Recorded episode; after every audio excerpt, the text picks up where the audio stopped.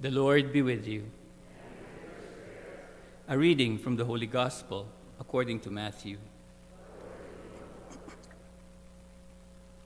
Jesus told his disciples this parable The kingdom of heaven will be like ten virgins who took their lamps and went out to meet the bridegroom. Five of them were foolish, and five were wise.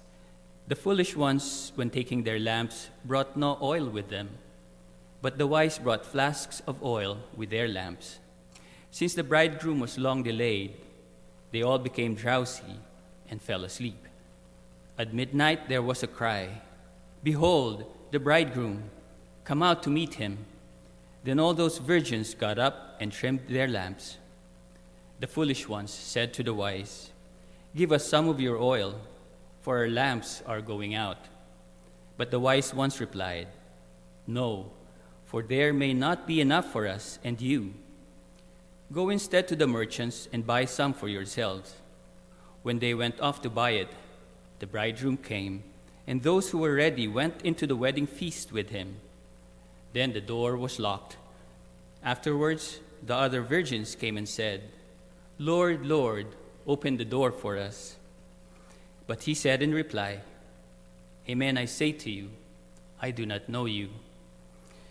Therefore, stay awake, for you know neither the day nor the hour. The Gospel of the Lord.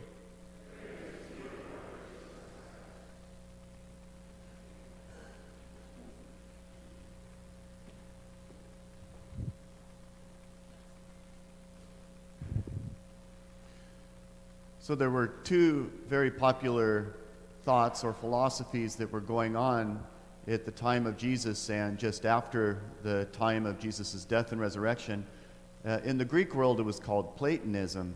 And that, of course, was the philosophy by the philosopher Plato and what they called the Neoplatonists. Those were newer philosophers that took the philosophy of Plato and applied a new spin to it.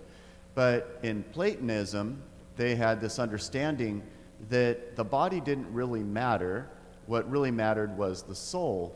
And when your soul is freed, then you are able to go to your greater existence.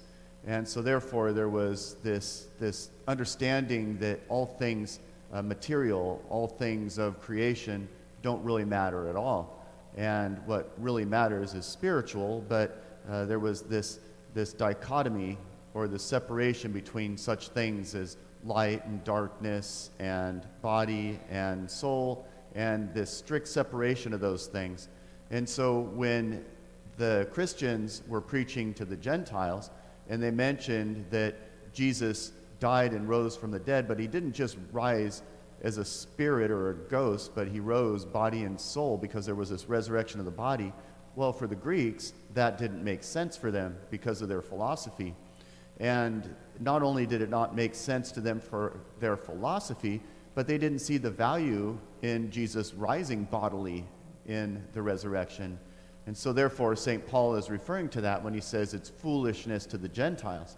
Uh, because the Gentile would say, So Jesus died, but what does it matter if he, what does it matter if his body rose from the dead or not? Because his spirit would just go and you know be with all of creation and all this sort of thing you know? So so they had an uphill battle to explain the why the resurrection of the body was so important.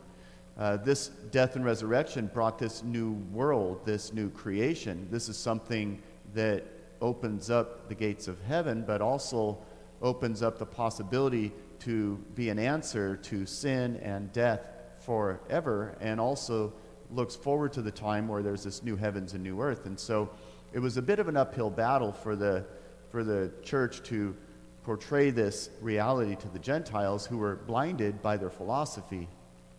Now, on the Jewish side, uh, they had a different take on this. They understood the value of the resurrection of the body, but what they didn't understand was the value of Jesus' death. Because in their mind, they thought when the Messiah comes, he's going to come as a political leader or as, as a king or a ruler. And when the Messiah came, he's just going to come in and conquer all those Gentiles and those enemies. And then afterwards, he's just going to strive victoriously in this manner. And so the idea that the Messiah should die and die in the horrible way that Jesus died was something that the Jews didn't want to hear. So here you have the Gentiles on one side who don't understand why the resurrection of the body is important and therefore they're resistant to that message. And you have the Jews that don't understand why the death of the Messiah would be important and they're resistant to that matter. But what St. Paul is saying is that, okay, in our current culture, people don't understand the significance of the cross and they don't understand the significance of the resurrection. But we have to be people who know true wisdom because true wisdom is from God. And therefore, even if the Greeks and the Gentiles don't fully understand that, we need to understand that and find a way to express that in a way that is going to make sense. And stick to what is true and not compromise the truth for something just to cater to a particular whim of a culture because, you know, cultural philosophies, they come and go. And so in our own world, uh, I suppose that we're even more ignorant about these things than they were 2,000 years ago.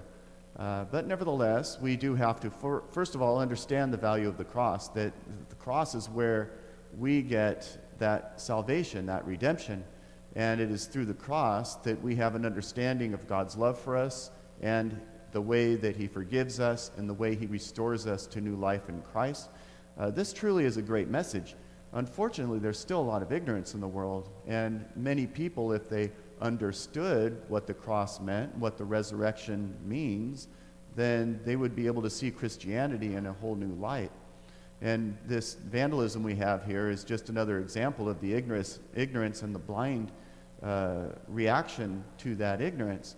Uh, but we, of course, this should just inspire us all the more uh, to say, you know, it's not about responding with revenge or anything like that. What it really is, is responding in a sense that we want the real message of Christianity to get out there. And we all have a share in that.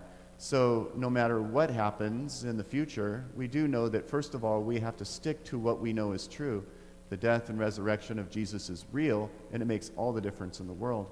The next thing we do is just do our part to uh, make sure that we are telling the full story of the reality of the death and resurrection of Jesus and trying to overcome that darkness and the blindness and the ignorance that we tend to see in the world.